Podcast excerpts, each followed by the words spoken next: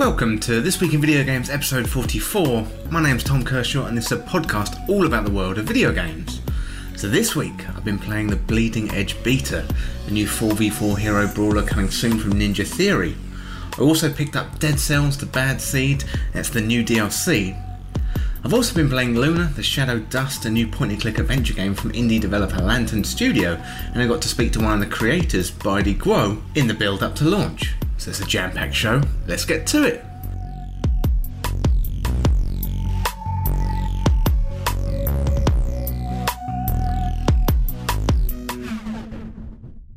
Welcome to the show, everyone. I hope you're well and you're having a good week. Love has been in the air this week with Valentine's Day this past Friday, and I hope you had a good time with your significant other.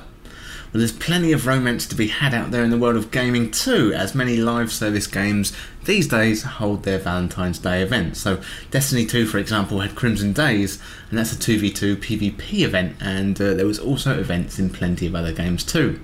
Also, this week I headed home for the weekend to hang out with my parents a little bit, and it's always nice to catch up with them, so shout out to them both. Uh, we've got Storm Dennis rolling through the UK at the moment, and man, I am pretty tired of these storms.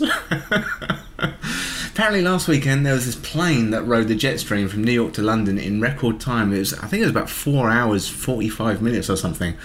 Oh my god, I would not want to be on that plane. I'm telling you that much.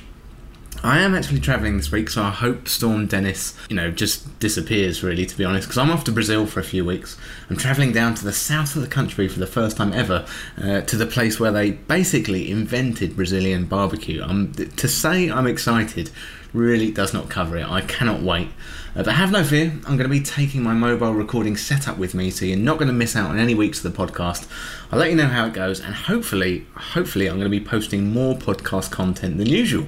And if you want to get involved more in the community, hang out with a bunch of like minded people, chat about games, movies, TV shows, podcasts, then come on over to Discord. The link is in the show notes. Discord is open and you're more than welcome to join. It's a small but growing community, but I'd really be happy to have you there. If you want to send in questions, get early access to the podcast and other exclusive audio, then sign up to Patreon on patreon.com forward slash this week in video games. Right, let's get into what I've been playing this week. So this week I've been playing Bleeding Edge, which had a beta this weekend, and man, it was a whole lot of fun. I didn't really know too much about this game, but I was really, really impressed. I've got my first impressions of the 4v4 brawler coming up really soon. I've also been pulled back into Dead Cells with its new DLC, The Bad Seed, which is a fantastic addition to an already top game. I've also been playing through Luna the Shadow Dust this week and absolutely fell in love with this game. And uh, it's a point and click adventure game, and the puzzles may be tough in places, but the artwork and the music won me over.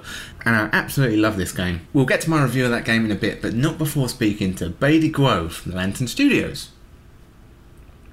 But first up, let's get into Bleeding Edge.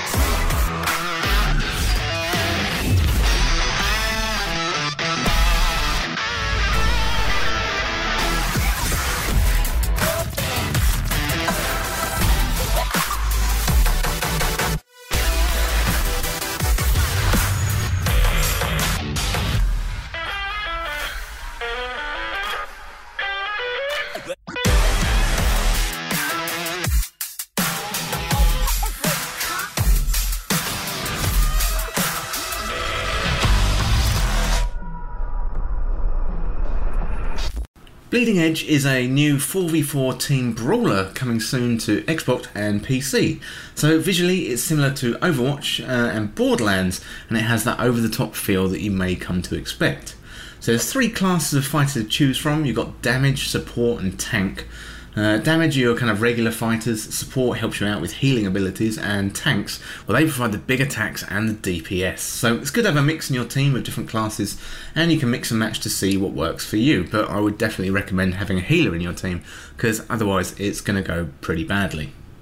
There's plenty of fighters to choose from, all with their own personalities and augmented abilities. So in the damage class, you've got Daemon, he's your ninja type with a katana. You've got Gizmo, offers up a little bit of a range with a blaster. And you've got Nidhogger as well, who's a melee damage player. So in the tank class, you've got Buttercup, who's got wheels for back legs, El Bastardo with his double swords, and Makutu, who's a melee tank. Finally, in that support class, you've got Kulev, a range support character, Miko, and Zero Cool, who kind of rides around in a little vehicle of some kind. So during the beta, I played as Daemon and El Bastardo. There's plenty of attacks, and you've got regular attacks as well as three special attacks. So, for example, Daemon on his special attacks, he's got Stealth, a Shuriken, and Shift. So each attack adds a new dimension to the attacks. With invisibility, you can sneak up onto the enemies, and then with the range attack, you can use the Shuriken. So matching your regular melee attack can enter into a combo where you attack four times with a sword and you can tie up your enemies in combo attacks. So you're going to need to master evade when you get tied up in combos yourself from enemies. You need to roll out the way and get back to attacking them. So you've got three evades which operate on a cooldown, and you can also lock onto players and switch up the lock on uh, and the focus uh, between different players too. There's a couple of game types, including objective, where you have to stand on plates and control zones A, B, and C, and there's another one as well where you have to collect and deliver power cells. I preferred the objective game type personally, as the gameplay felt a little bit more open and focused upon team attacks. So Bleeding Edge feels really, really good, and once you get to grips with the combos and knowing when to attack, it feels super good. The game's got plenty of personality to go with it, but it's unclear at this early stage whether that kind of personality is going to grate over time. The look and feel is really, really Overwatch. So from the bright colours uh, to the character select and setup, and you've got the little plus signs all over the uh, screen as well. You know, it really, really looks like Overwatch. It's definitely Overwatch inspired, but why not? I mean, it's been really, really successful. Bleeding Edge does differentiate itself though uh, with the brawling and the gameplay. From the relatively short amount of time I had with the game throughout the beta, I enjoyed what I played. You know, I didn't really know too much about this game before, but I can now say I'm really looking forward to the full game releasing towards the end of March 2020. So Ninja Theory has previously bought us Devil May Cry and Hellblade, and Xbox Game Studios picked up the company to be part of their first party group of companies who Xbox hopes can be able to turn the tide in the next generation with original and engaging titles, hopefully like Bleeding Edge. So the first public beta was this weekend, and uh, however, it's likely to be back early March before the final release of March the 24th. So you can check out more about Bleeding Edge on their website, and uh, it was developed by Ninja Theory. It's going to be available for Xbox and PC, and it's coming out on the 24th of March 2020. But what did you think of the Bleeding Edge beta? Let me know. Sign up to Patreon on patreon.com forward slash this week in video games. That's it for my first impressions of the Bleeding Edge beta. Next up, we got Dead Cells The Bad Seed.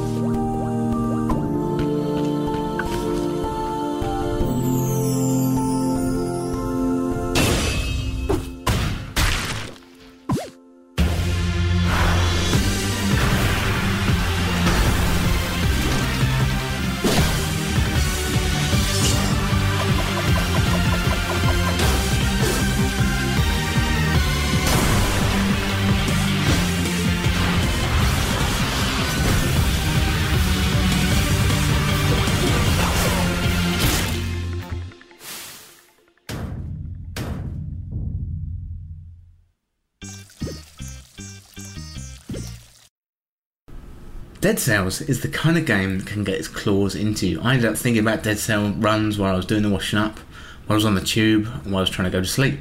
Now, with the release of the game's first paid DLC, The Bad Seed, it's time to start thinking about Dead Cells again. As a quick recap, Dead Cells is a roguelike Metroidvania game developed by Motion Twin, and levels are procedurally generated, keeping the game feel fresh each time with random platforms, obstacles, enemies, and items. Combat in the game feels really, really good too, with a fluid and fast feel to the action. A key part of the game is how good the game feels. I mean, it's really, really, really fantastic. The pixel art is beautiful and fluid. Since its initial release, it's won many awards, including Best Indie Game at 2018's Golden Joysticks Award, Best Action Game at the Game Awards 2018, and it was nominated for Best Indie Game too. Dead Cells The Bad Seed introduces two new levels and a new boss. The new levels offer variation, and the boss battle is a whole lot of fun. It's fairly simple to access too, you just need two items, the Vine Rune and Teleportation Rune. These can be accessed in the first few levels of the game, so if you don't have these, then you'll be able to pick them up fairly easily with a little bit of exploring and satisfying boss battling. To get to the first new area, the dilapidated Arboretum, find the vines in the prisoners' quarters, head up there, and there's a sarcophagus which you can use to teleport. So make your way through the enemies and you'll search the pockets of a new arrival in the prison, the Gardener. Once you've made your way through some jumping puzzles, then it's on to the dilapidated Arboretum. So the theme for the DLC is gardens, vines, fungi, and man eating plants. There's new powers in the game too, allowing you to create kamikaze mushroom buddies who's going to lunge into attacks without a second thought. So once you're through the first zone, it's on to the Morass of the Banished. Here you'll find devilishly difficult dart wielding enemies who take you down from 20 paces. It does make you aware of your surroundings and you'll be ducking and diving in all directions. The Morass of the Banished is definitely harder than the previous dilapidated Arboretum, so do bear that in mind. The Bad Seed also contains the first ever two handed weapon, a huge scythe which allows you to slice through enemies like a hot knife through butter. You can also play the enemy at their own game in the Morass of the Banished by getting a dart gun. So Mama Tick is the boss at the end of the DLC zones, and you'll need all the skills you've learned along the way for the multi-eyed boss. Old Mama Tick isn't too hard, but she'll put up a fight together with her little mini bosses. So once you finish the DLC zones, you can slip back into a run like normal and continue through the zones of Dead Cells. Whereas Rise of Giant was focused on endgame content, this DLC opens up early in the game and provides a catalyst for players to either jump back in or try something new. Evil Empire spawned off Motion Twin and successfully continued the momentum of Dead Cells in this DLC, providing a natural continuation of the game. Whereas Rise of Giant felt made for hardcore endgame players, the Bad Seed feels accessible and welcoming. Dead Cells The Bad Seed is the perfect opportunity to jump back into the world if you put it down, or a great new entry point if you're not too familiar with the game. So the game was developed by Motion Twin and Evil Empire. It's available on PC, Nintendo Switch, PS4, and maybe even Xbox as well. I need to check that one out. And uh, this DLC was originally released on the 11th of February 2020. But what do you think of Dead Cells The Bad Seed? Let me know by signing up to Patreon on patreon.com forward slash this week in video games or sign up to Discord. And that link is down below in the show notes. Well, if you're enjoying this Week in Video Games podcast, then head on over to iTunes and leave us a nice review. Helps get the word out about the podcast, so if you've got access to iTunes, I'd really appreciate it if you could leave us a review. And if you look at the link down in the show notes, I've got a special link to a uh, reviews website, and uh, that'll take care of it all for you. And don't forget, This Week in Video Games has a YouTube channel that goes alongside with the podcast. The YouTube channel's got the entire archive of the podcast as well as dedicated reviews, interviews, and features, and a whole load of Destiny 2 content as well. So search This Week in Video Games on YouTube and subscribe today for all that latest content. And if you want to see anything specific on YouTube, send me an email to podcast at thisweekinvideogames.com. It would be great to hear from you. Next up, I was lucky enough to sit down with Baidy Guo, one of the creators of Luna the Shadow Dust, and we got to talk about the game in the build up to launch. So let's go to that interview now.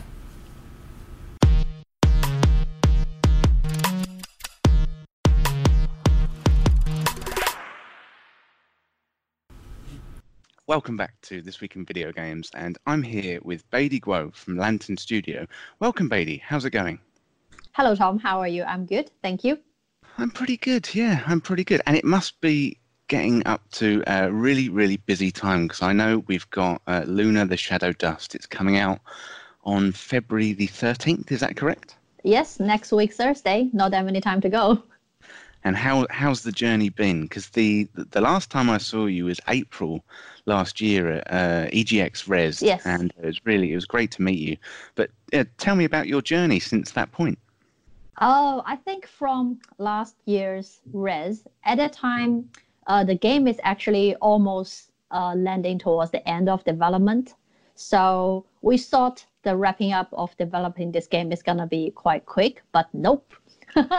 that uh, there's there there's a lot of things which is uh, involving marketing and debugging and optimization of some of the last bit of the game was taking longer than we expected. Um, so yeah, so since then we kind of um, actually it's it's more busy, busier than before. Before you can purely focusing on you know just the development, but after game is done, we have to work with uh, all sorts of different kind of people, like from our publishers, uh, to promote our game, to get all the store ready, to reach out to the press. So um, yes, it's definitely more work, and um, but it it's quite new challenges for game developers like us because we we know how to design a game, but we are absolutely noob towards the uh, the new marketing thing. So we have to all learn on the go. Uh, but it's great that we get a lot of help from the community, from, from you know our fans and everyone. So uh, finally, we're a year later now. We think the game is almost almost hundred percent ready to go now. yeah. well, there's a there's a few days left to get that last yes. few percentage ready. So yes, yes. and um, so, for those who don't know, could you tell us a bit about Luna the Shadow Dust? Yeah, sure, definitely. Uh, Luna the Shadow Dust is a hand animated puzzle adventure game without any written dialogue, featuring dual character control and uh, wordless 2D cinematic storytelling.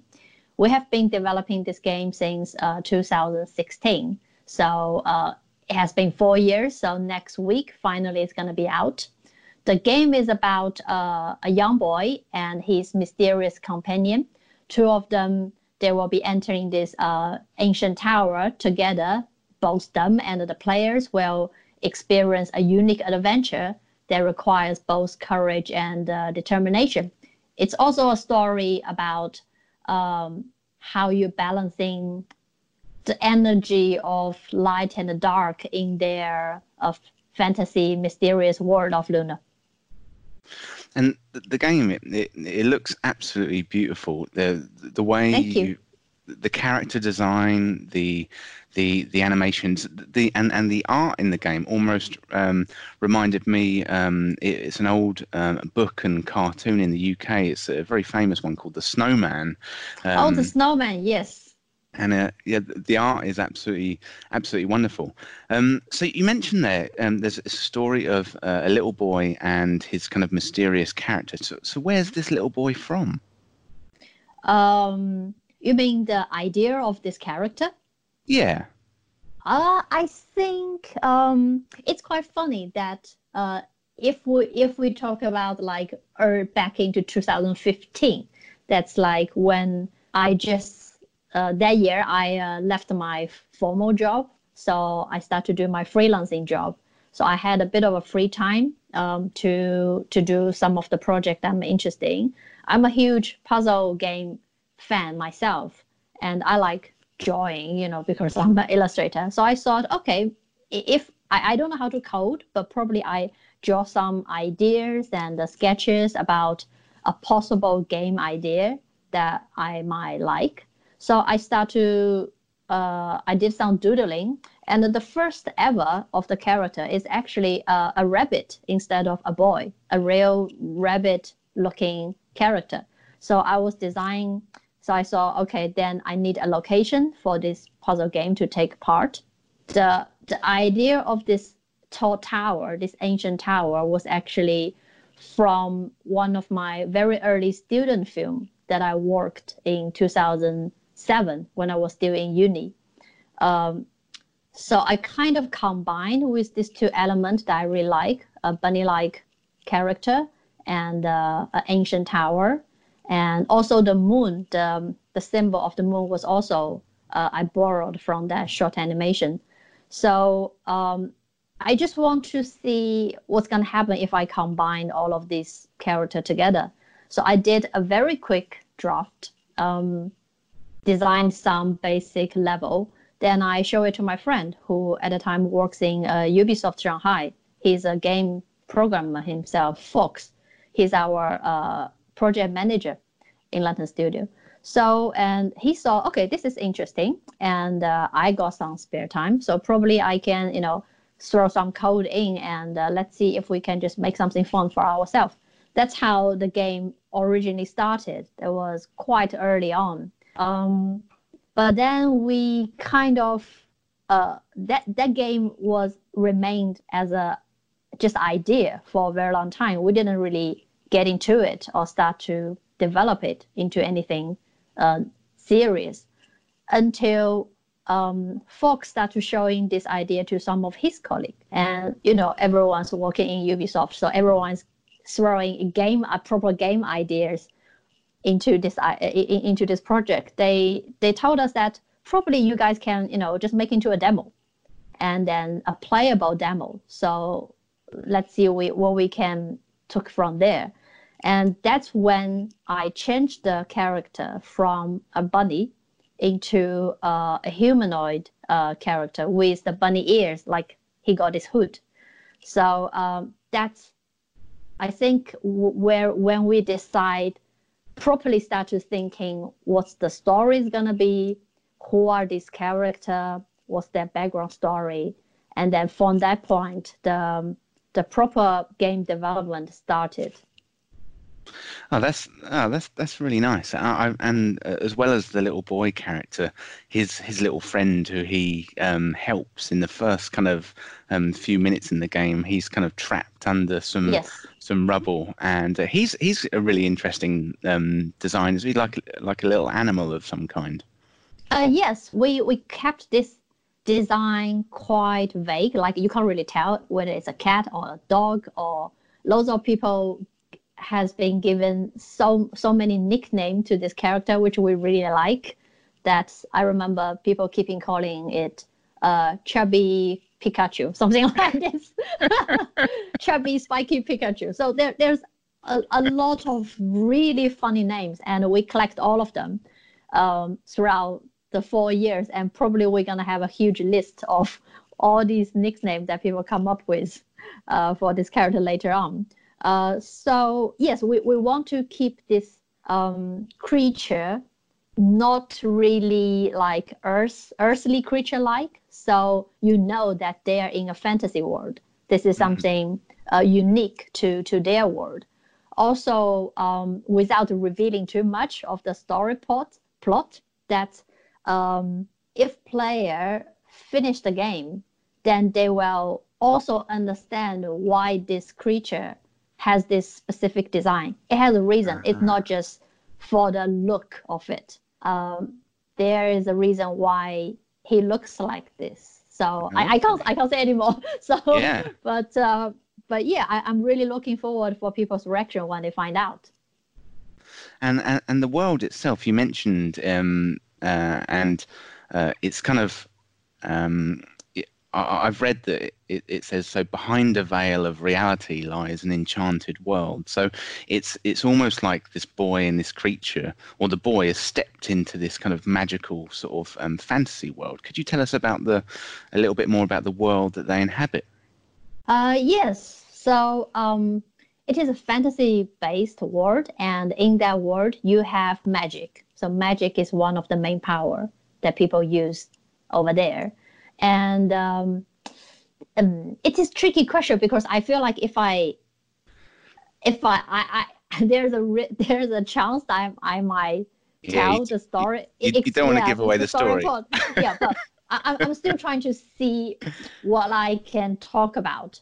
So um, what That's I can okay. say is actually that the, the setting of this world was an inspiration from um, a fantasy novel that I really like. Um, it's called Earthsea Quartet by okay. Ursula Le Guin. So I love Ursula K. Le Guin. Oh, that's like one of my favorite writers. So, so good. The the story I was um, was hugely inspired by the especially the first book, The Wizard of Earthsea. Yeah. So what I what I really like about the setting um, of the fantasy world there is like you don't really have um, like a pure evil force versus all the good all the heroes. Um, because that's quite of the common setting in most of the game. You are the hero you go and fight with this you know evil guy in the end then the hero win. So that that feels quite one dimensional to me. But i really like about what she portrayed uh, what's the magician their role in the world is very similar to almost like the taoism thinking from mm. ancient china so it's more about the balance like the the powerful the mage you become the less magic you use because you're aware that everything is interconnected in a lot deeper level. You can summon like a storm here to help you to sail your ship, but this storm can cause a flood in a faraway Iceland that you don't know. So um, I really like that concept that um, magic it's not um, a kind of just special power that uh, the magician or the mage choose to use in loads of the fantasy world. Say, for example, Harry Potter, people just you know cast spells uh, mm-hmm. everywhere. So I really like she actually took this concept into another level. That what will be the consequences for for the world that have so many magic power flying around and summoning out of nowhere. So that's one of the main inspiration of our game that we want to create a magical world, but within that world, those characters, their main task or their responsibility, it's not just fighting of evils. Maybe there's not even an evil there, but more more about how to balance things up when when the balance was broken. Mm and um, so it's it, it's it's a beautiful looking game with a with a mysterious and enticing story. Um, could you tell us a bit more about the mechanics in the game and um, how the you know how you kind of bring along the player? Uh, yes. So uh, the the main mechanic is written in the title. It's point and click game. So uh, it's quite easy. You use the mouse control the two character. You can switch between them anytime you like uh, to that uh, they can cooperate in a way to solve the puzzle together. Each of them later on during the game, you will discover they have different abilities to do certain things. Also, the whole game was um, connect through a series of puzzle. Each level is like a puzzle, so people needs to uh, solve the puzzle in order to progress. And every now and then we will have like cut scenes in order to tell the story a little bit more, push the story uh, forward a bit, and review a bit more about the background of the story, the lore of the world, and uh, what what had happened um, in the beginning that caused the whole adventure to to start.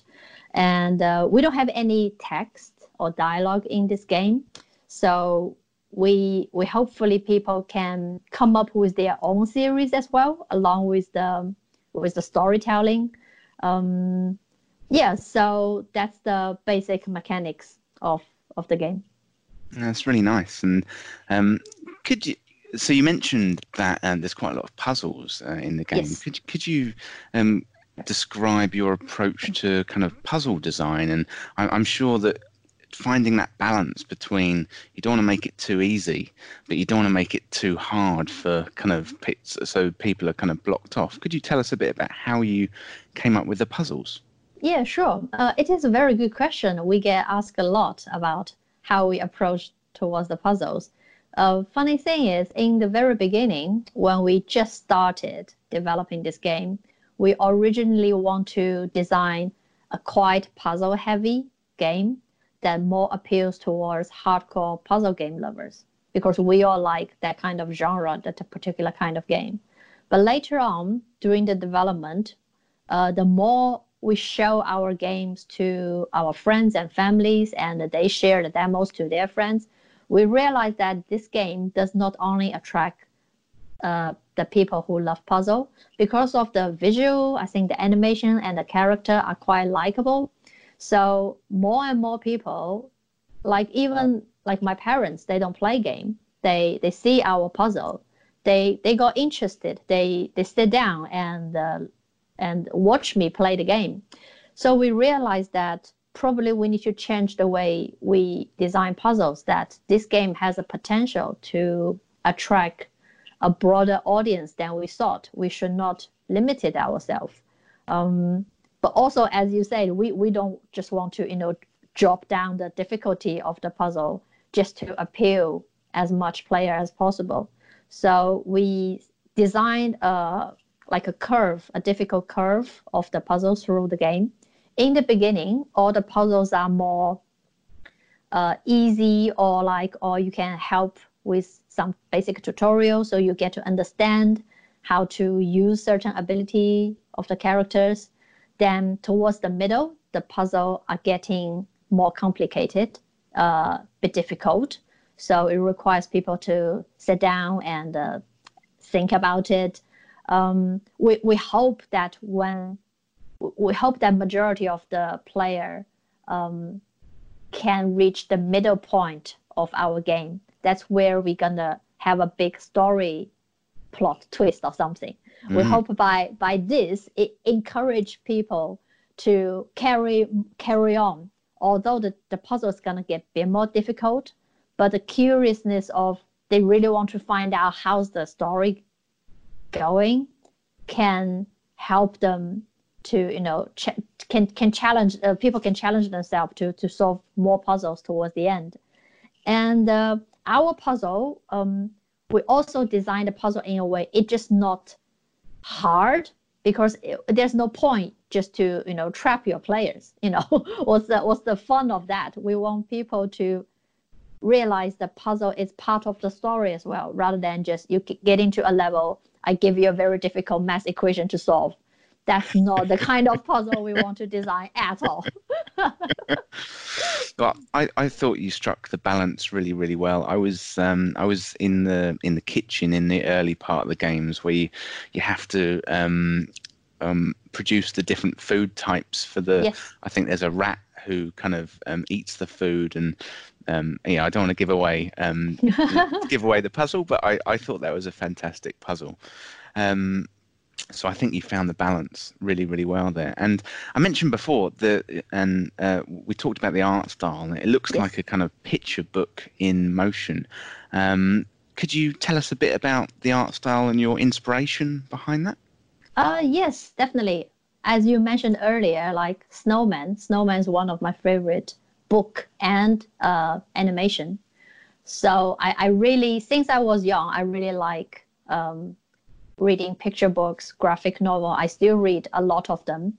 Uh, one of my favorite picture book um, during these years is produced by an Australian illustrator called Shaun Tan. The book is called uh, The Rival. Arrival. That's the entire book. It's like Snowman that um, the story told through a picture of picture, very very small column of images completely without any dialogue as well. But I find by telling story in this way, it slows down my speed of reading. That sometimes when you read comics, when you have speech bubble, you read all those speech bubbles, then you you know turn pages very quickly. But I find myself enjoy more, or I I do look into those every each pictures more carefully.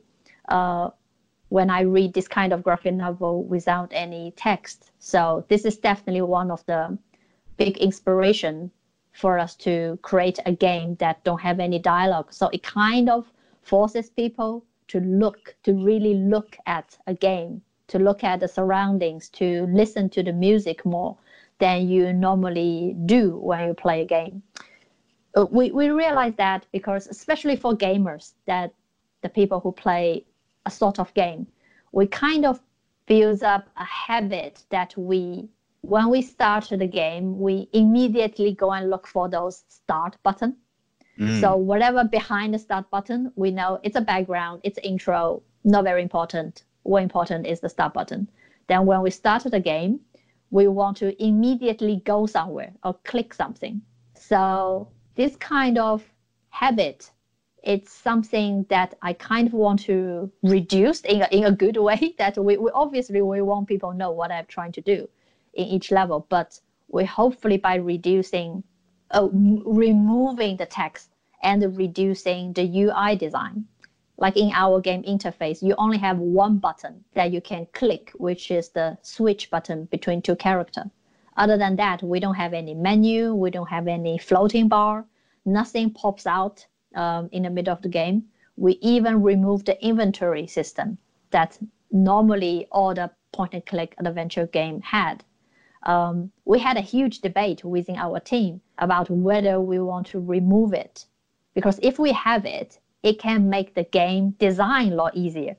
You you collect a different kind of object, then you can later on use them to interact to help the develop uh, the, the character to solve puzzle.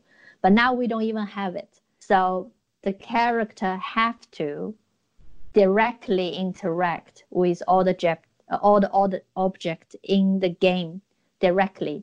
They require a huge amount of pre-planning. We have to really think where and how the character and this object can interact. If it's too high, does it need to, uh, is the character need to step on something to reach the button? And if this animation is required, can we later on reuse this animation in some other level? Because otherwise it's going to be a waste if mm. you just show one set of animation one time in one level. So it, it gives us a huge a lot of extra work that we have to think about. But towards the end, we think it's a good call that we decide not to uh, introduce a, like too much of a interface. Player really find themselves immerse themselves into the game experience, and uh, it's by if you almost feel like reading a picture book when you when you're playing the game. And if player can feel that way, they feel like they are watching a movie or or something, then we are more than happy because we we, we, we think we achieved what we want. I was just going to say the when, when I was playing the game, I, I felt really focused and really immersed in the game and i think that's a that's a testament to the art style and the and the design but also the music in the game the music is is really really uh, emotive and um, brings you along in the game. Uh, could you tell us about um, the music and uh, um, did did you work with any particular artist or, or anyone like that? Uh, yes, our um, music composer Susie, she's our fourth member of Lantern Studio team. I work quite closely with her, um, like uh, almost every day. Um, the thing is, uh, we don't have any like tutorial or floating panel to guide people to do some stuff. So all we have is visual and music. So music plays a huge part in our game, also sound effect design as well. So uh, when we finished a level, I will show it to Susie without telling her how to solve the puzzle. So she have to completely find out herself. By doing that, she understand how long this level is going to take for average player. And uh, if the music piece needs to have different uh, stage, like uh, because the puzzle can, they might have one or two puzzle you need to solve to to finish the the level.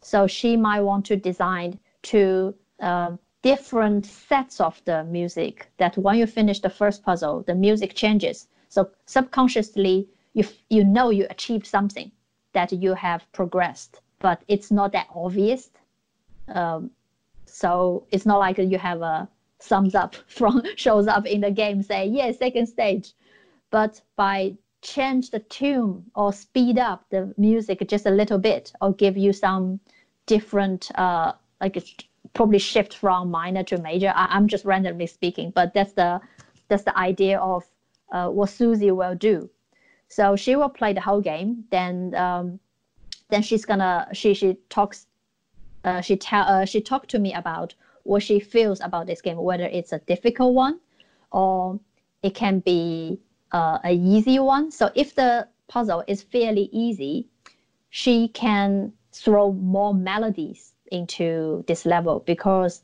um, but the player will not require that much of a like 100% focus attention towards the puzzle. So we want to create a more relaxing environment. But if the puzzle is quite hard or like logic based, you have to think a lot, you have to focus. um, you have to move from places to places. And if the music is very loud going on in the background, it's going to annoy the players.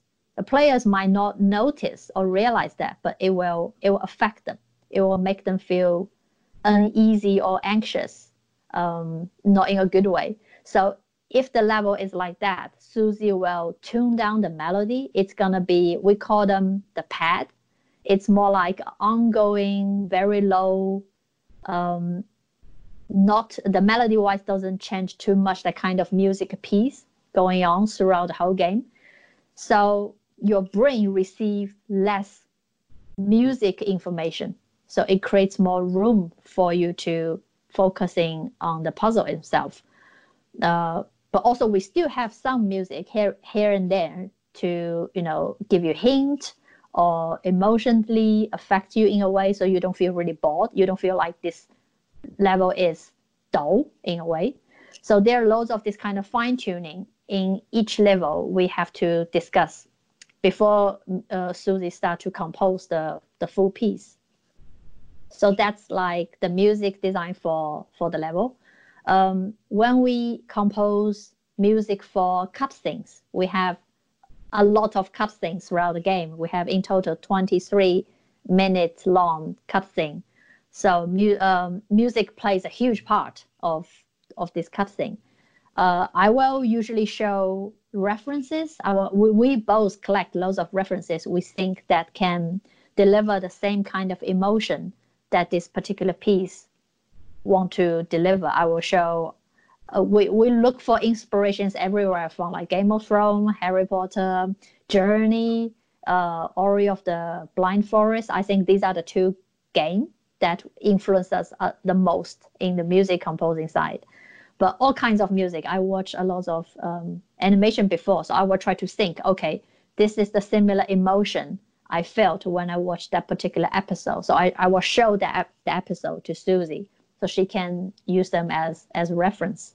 Uh, yeah, so we work really close with each other, and um, whenever she completes a piece, she will show it to the whole team we all discuss and give us our idea whether we think it suits the level, whether we instantly like it, or is there anything we find um, irritating or that she might need to adjust. But we respect her professional uh, decision in the end because that's that's what we do. We, we we share our opinions, but in the end, on music or on like design or programming side, each of us who responsibility uh, responsible for this task will have the final say. Well, I, th- I think you've, you've done a fantastic job, not only Thank with you. the the art and, and the music. I, I think it's a it's a wonderful game. Um, I'm I'm only about halfway through the game at the moment, so I'm I'm really looking forward to uh, to getting to the end. But and um, well, I mean, um, I think the the last thing to say about Luna Yes. the Shadow Dust is how and uh, where can players get their hands on the game? Oh yes, um, the game will be. You can find the game on Steam, on GOG.com, on Humble Store, and uh, at the moment Mac App Store. These are the four major platform. Uh, it's gonna be. Uh, you can find our game on February the 13th from from next week. Obviously, we were trying to cover as much different platform as possible.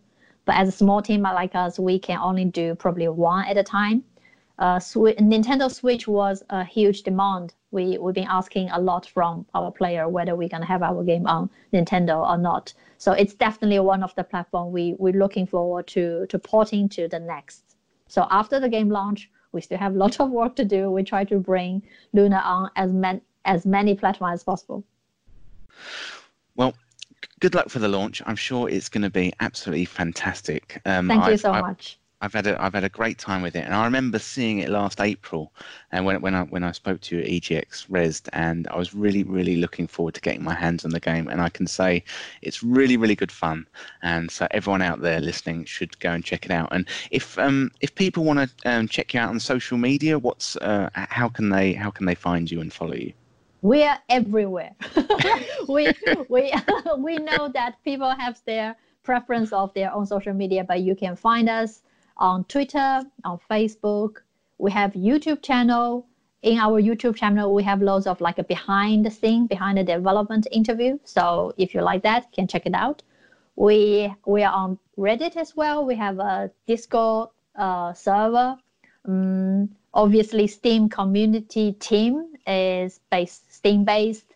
So yeah, basically we're everywhere. If you go to any of our social media channel, you can find the links uh, with others channels. So you can you know choose your favorite one. And uh, uh, we are a small team. Basically, if you're talking to anyone on any of the social media, either gonna be me or our social media manager George or Susie. So it's not we, we don't have a huge team to manage uh, all the social parts. So you're gonna be talk to one of us directly, most likely. And we're happy to answer any question you ask. That's awesome, and I'll uh, I'll link um, I'll link those down in the description and the show notes of the podcast uh, for you. Uh, but that that's absolutely fantastic. So good luck for the launch. Thank and you very much. I wanted to move slightly away from Luna the Shadow Dust and talk about Lantern Studio, if that's okay. Yes, yes, that's no problem. And uh, so, could you tell us more uh, about the team at Lantern Studio? Uh, yes, Lantern Studio is a very small team. We have four people on the team. Uh, me, I'm the art director. Fox is our project manager.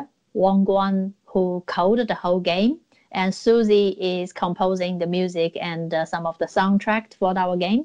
Also, we have our fifth member, which is George. He's um, a UK-based social media specialist who helps us to promote our game on the marketing side. So that's a very small team, and um, we me and Fox, we were good friends since high school. So we know each other for a long time. Um, after we, after in 2014, 2015, I, I showed my idea to him. Uh, he introduced me with his colleague at the time, uh, Wang Guan, and also Susie, who husband is working in Ubisoft Shanghai at the time. So we kind of uh, need to thank Ubisoft. In a way that connect all of us together and uh, uh, yeah so and it's it's very lucky for us because we have so many friends who works in the industry.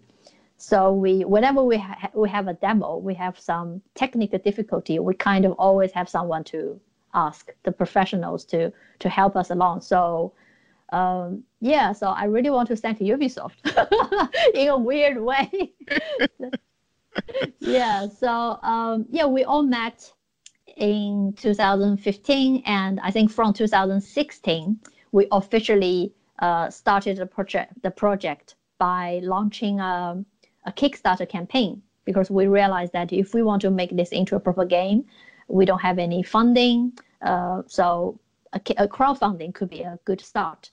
So we had a Kickstarter campaign at the time, and we raised some money for us to kickstart the project. But we, we are a bit naive at the time. We originally thought we can finish this game in one year, which is nope.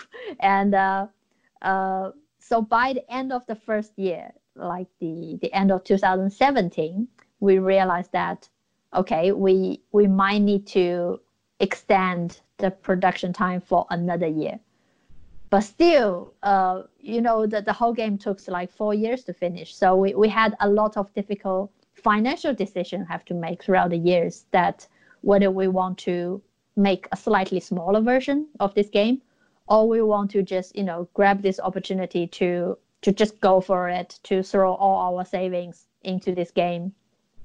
But we can, uh, by doing that, we can reach the full potential of a game that we really want to make.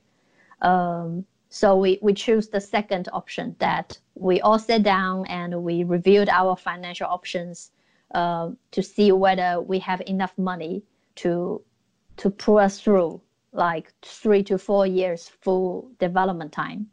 Um, also during this time, two of us, me and Wang Guan, we realized that we can't do it part time because at, at, in the beginning, in the, the first one of the first two years, I'm still doing some of the a freelancing commission work on my side to to earn some money to contribute to this game.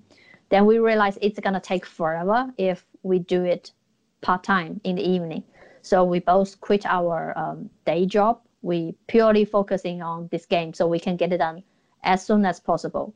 uh, it is a huge gamble, I will say. Now I think about it, we were really, really lucky because we heard so much story about from other team that um, they have fantastic project, they have such a good potential of the game, but because of the financial restriction, they either have to cut their game into first part and sometimes the second part unfortunately never get to make or like they're restricted by their investors. So they might want to push the game out to the market as soon as possible by cutting some of the original story uh, cutting some of the design. So if we compare ourselves with with, with the the uh, reality of the indie game that we consider ourselves really, really lucky. That for some reason we don't know how we we managed to um, not sleep on the street, but also finish our game in the end. That's that's a that's a fantastic story. I um am one thing I was really struck by um, when we met before, you were, you, you were telling me about how you kind of come up with ideas for the game, and it's a very demo, democratic kind of process. Uh, uh, you, you, touched on it before, and um, when we were talking about the music with Susie. Yes. Um, so I was wondering, could you tell us a bit more about how you come up with ideas in the game and that process? Oh yes. Um, in the beginning, we have like in the very beginning of before we fully uh, explore the potential of of Luna, we all sit down and everyone just to we have a folder. It's called Crazy Ideas. so. Uh, yeah, it, it's funny when I look at the, some of the ideas in that folder. We still feel like, oh, it's actually a good idea that if we manage to to make it in the game, but most of them didn't uh, yes, we have this folder called Crazy Ideas. We just come up crazy ideas like without thinking whether it's gonna mechanically fit or how we're gonna make the story um, um, understandable. Like we, we don't think about anything. We just think what can be fun or can be really cool for for Luna. So we had a lot of ideas collected in the in the folder. Um, after we have this brainstorming section, we handpick each of them out that we think, okay, this one sounds more plausible. this is not that. Uh, it, is challenging in technical wise, but we we might be able to solve that. And uh, if there are some game idea which is like visually very challenging, uh, I will think about whether we can find any way we can, you know, cleverly solve that out. That goes with everyone. So if this puzzle, this idea is a technical challenging one. We will ask our developers, do you think it's achievable? Um, but mo- most likely they will say, yeah, we, we will give a shot. And that's, that's how we do things, immature. So we, we don't know what we are facing. Um, so we, we handpick a couple of ideas. Probably there will be 30, 40 of them. And then we narrow them down. Some of the ideas later on merge together, become a one bit more complicated level and some simple idea we just leave them as, as they what it is. Um, some of the ideas start with visual like they only have pictures or concept art. Some ideas start with just the me- uh, mechanic equations. So um, you can tell i think probably from the player can tell in the game what kind which few puzzles are more visually um, referenced those are most likely designed by me and uh, if there's any puzzle which is uh, logically very challenging or like it require quite complicated um, maneuvers or you know steps that probably designed by our developers. So we and also we have music related uh, puzzle as well. So Susie plays a big part in in the game. Um, so we this is a game that uh, not just designed by one people uh, one one person. Like we, we don't have any role in our team called the game level designer. We, we don't have it. So everyone contribute their part in in designing the levels of of Luna. We, we had difficulties as well because by doing that, sometimes our levels difficulty uh, it's not consistent. Some of them become very difficult. Some of them become quite easy, and um, uh, different people see see it differently. Say I'm a very very visual based person. I, I find visual based puzzle very easy to solve. I just instantly see things. So, but it will be difficult for say our programmer. They, they think the puzzle in a different way. So we have to also test our puzzles to our puzzle design uh, with our friends and families. Uh, some of the puzzle I think is really easy, so obvious. I was like, how can you not see that? But then I realized only I can see it because I designed it. so we, we want we want to um, we don't want to tunnel vision um, in our individual game designing. Whenever we, we finish a puzzle, we have to test it. We have to show it to as many people as possible to have an average reaction. Then we know what's the what was the game, what was the puzzle really is like when it's out there for average uh, gamers to to experience. And um, you, must have um, learned loads during these last few years. Um, you mentioned you, you, you started out um, uh, as an illustrator, um, yes. and the, the, kind of challenge of taking on that role of marketing and promotion and all, all things like that. So, what's what's been the most valuable lesson you think you've learned over the last uh, or throughout the project? I think the most valuable lesson we learn is that um, do not restrict yourself by your professional knowledge of certain things. Um, like we we had so many challenges, like technically wise, or just we, we just don't know how to reach to our audience. So like the the problem like this. But uh, we have the magical tool called Google. You can just Google it. it it sounds bizarre, but we later on find out that's what everyone who solve any questions. Um, you, you have YouTube, you have like tons of free tutorial. Um, I think we are a generation really blessed by the technique in uh, the good technique in the, in this way because any question you you possibly have has probably has already answered by some other people in some forum. You just need to know how to find it. So um, yeah so that's how we we solve things like i still like I, an illustrator but we have to make say uh, trailers for our game. I have no idea how to make trailers. So i just type in google literally how do you make trailers? And then you you have people who teach you how they make trailers and they teach you what software to use. Say okay i never use that software so i type on google how do you use certain software? It breaks down your your question and your task to very detailed requirement. So we just we just learn it. It's like going to a million different classes throughout the mm. four years for each of us, not not just me. Like our programmer, they probably uh, don't know how to say apply for a Unity Pro license or you know something like that. It's not really a coding uh, problem, but something if you want to publish game, you have to consider. So we have to learn that ourselves. Uh, Susie have to learn how to use a software she's not familiar with to compose the music to put into the to put the music into our our game. Also, we have to learn all sorts of copyright things we have to be aware of. We consult our legal advisor, like if if we can we use this particular soundtrack sound soundtrack even it says it's free to use on the internet? What was the policy? Do we have to display their names in our credit or something? Like all this kind of thing. We have no idea, but we have uh, we, we are confident we ha- we can find answers in Google or, or this or, or just purely ask our friends in the in- industry.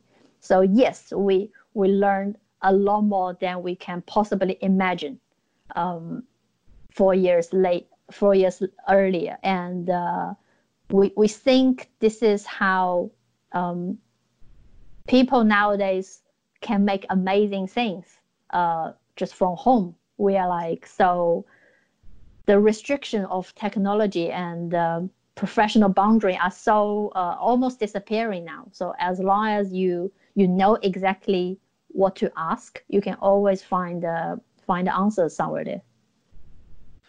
And um, uh, so with um, with the kind of um, the mass knowledge out there, it's becoming a lot easier um, for um, uh, people to kind of make games. And I guess with that, there's a lot more games out there.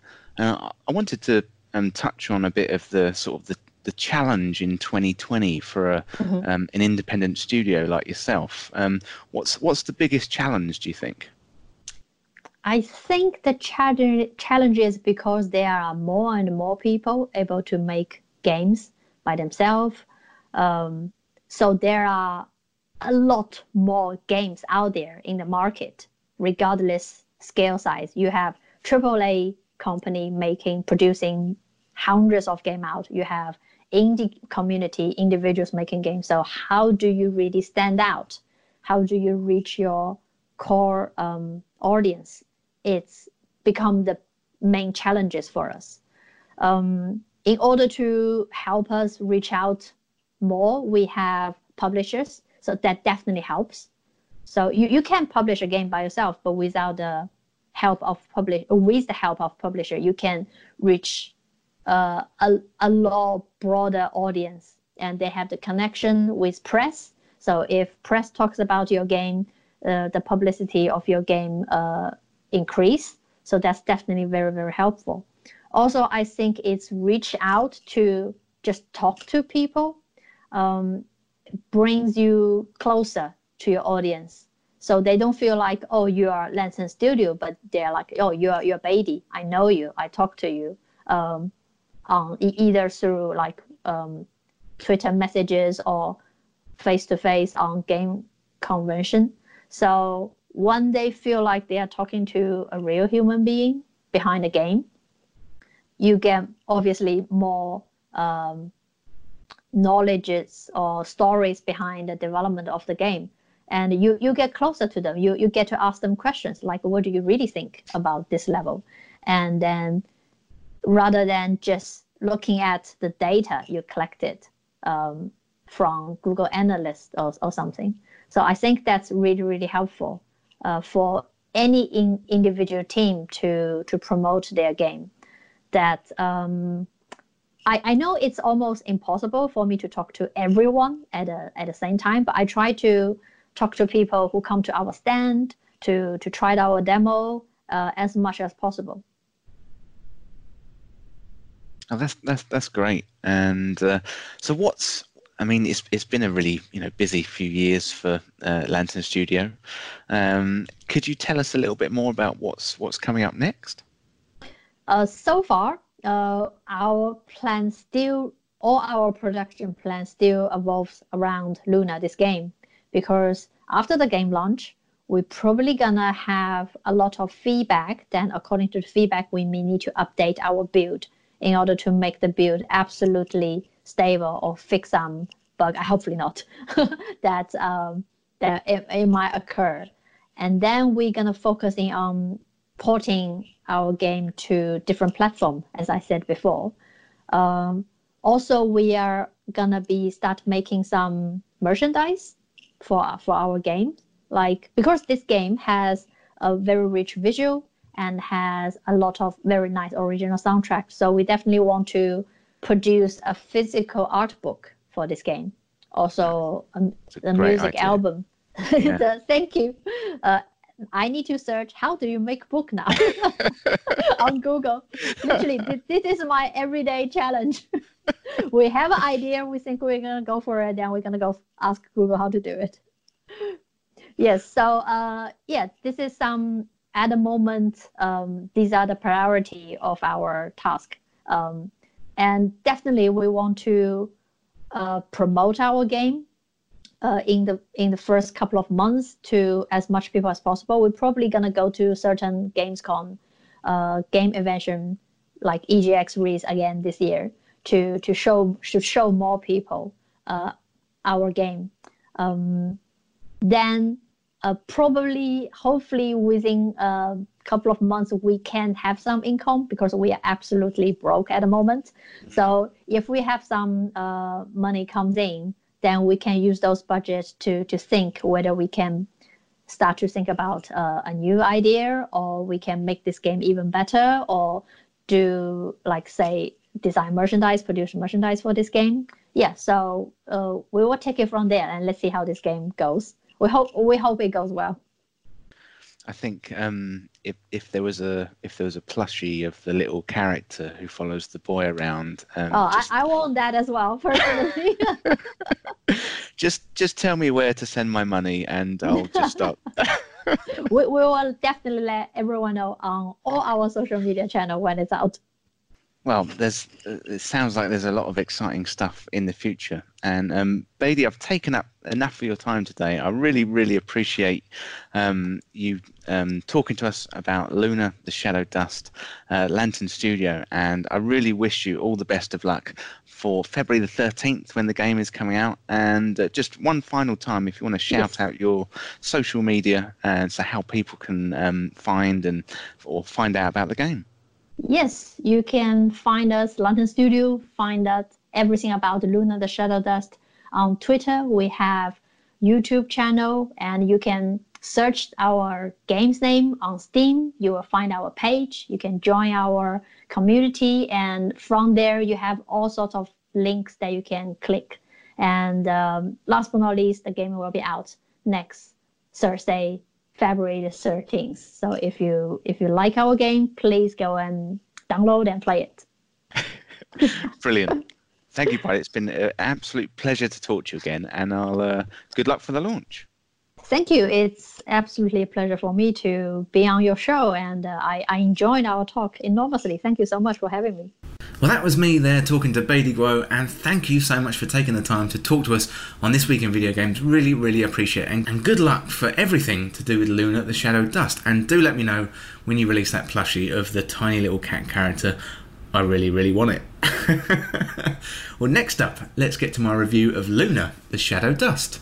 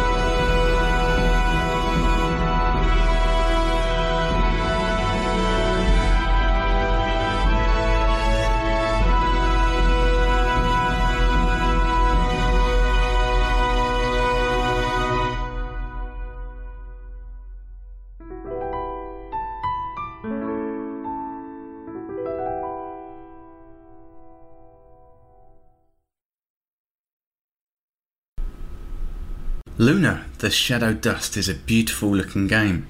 And it reminded me of The Snowman, which is an old book and since turned into an animated short. So Luna's got many of the same qualities. It's a beautiful hand drawn aesthetic and great music. If you're a fan of point and click adventure games, then this might be for you. In Luna, The Shadow Dust, you play as a small boy who falls into a mysterious dreamlike world in this world stands a tall tower, and it's your job to get to the top and solve the mysteries along the way. As you progress through the tower, there's puzzles to solve, which are weaved into the beautiful artwork of the game. There's a variety of puzzles in the game which range from fairly simple to downright devilish. These puzzles can be a lot of fun. For example, when you enter a kitchen early on in the game, you have to produce various meals for a rat to eat, only to use the subsequent effects to help you get out of the room. There's a magic in Luna the Shadow Dust that should be shared. It's beautiful from a visual and audio point of view, and the puzzles are inventive, and the mystery in the game pulls you along and motivates you to find out more. The UI in the game is really stripped back. There's no inventory or complicated combinations of items which you see in other point and click adventure games. I did appreciate this ambition to keep things simple, however, finding that balance of just the right amount to keep the game flowing and not giving the audience enough is a tough balance to maintain. The artwork in the game is something to behold. The artists are really clearly talented and you can see the love and skill put into the game.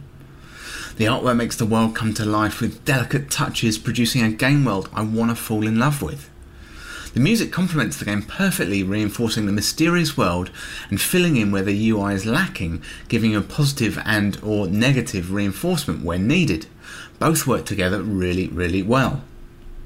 There's an inconsistency behind the puzzles which comes through in the final product, which is my only real negative point for the game.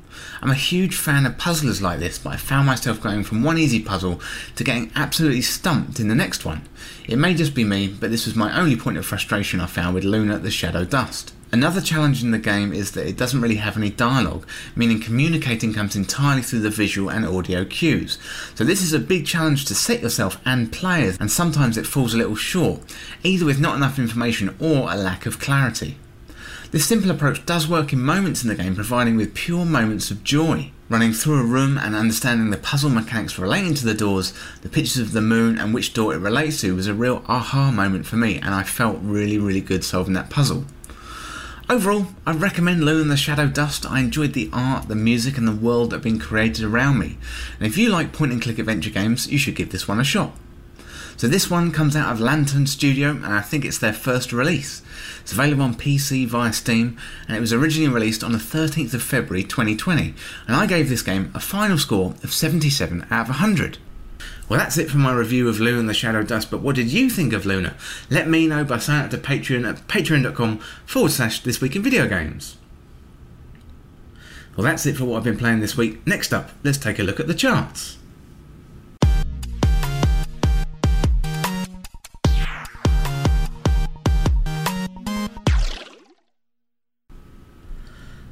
Well, number 10 this week, we got NBA 2K20, and that's up three places from last week's 13. Number 9 this week, down one place from last week's number 8, it's Luigi's Mansion 3. Number 8 this week, it's a new entry, it's Zombie Army 4 Dead War. And down one place from last week's number 6, it's this week's number 7, it's Minecraft. Number 6 this week, it's Star Wars Jedi Fallen Order, down from last week's number 5. Number 5 this week, it's Mario Kart 8 Deluxe, down from last week's number 3. Number four this week is Ring Fit Adventure, up three places from last week's number seven, and that continues to rise through the charts. Number three this week is Grand Theft Auto 5, and that continues to absolutely sell gangbusters, and that's up from last week's number four. And number two this week is Call of Duty Modern Warfare, and that's been on the top of the charts for quite a few weeks. And uh, back in at number one is FIFA 20, up from last week's number two, and uh, congratulations to the EA team for that. Well, that's it for the charts this week. Let's have a look what we've got coming up next week. So coming up next week, your Corruption 2029. That's coming out on PC. That's on February the 17th. Then the 18th, we've got Hunt Showdown coming out on PS4. On the 20th, we've got Devil May Cry 3 Special Edition. That's coming out on Switch. On the 21st, we've got Tony Stewart's Sprint Car Racing. That's coming out on PC. On the 25th, we've got Kingdom Hearts 3 Re Mind. That's coming out on Xbox One. Also on the 25th, we've got Mega Man Zero ZX Legacy Collection coming out on PS4, Xbox One, Switch, and PC, so that's the full shebang. Also on the 25th, we've got Samurai Shodown, that's coming out on Switch. Finally, on the 25th, we've got Two Point Hospital, that's coming out on PS4, Xbox One, and Nintendo Switch. And then on February 27th, we've got Overpass coming out on PS4, Xbox One, Switch, and PC. Well, that's it for this week's episode, and if you want to get involved in the show, get in contact through Patreon at patreon.com forward slash this week in video games, or check out the latest on the website. Send in your questions, your comments, your video game stories. I'm always interested in hearing from you. If you want to join up to the community, then look at the Discord link down in the show notes. But I'm also available on Twitter, Facebook, YouTube, and Instagram. So search This Week in Video Games on your favourite platform and join in that conversation. Well, thanks again for hanging out with me and chatting about video games. I hope you have a good week. I'll talk to you next weekend, but for now, I'll see you soon.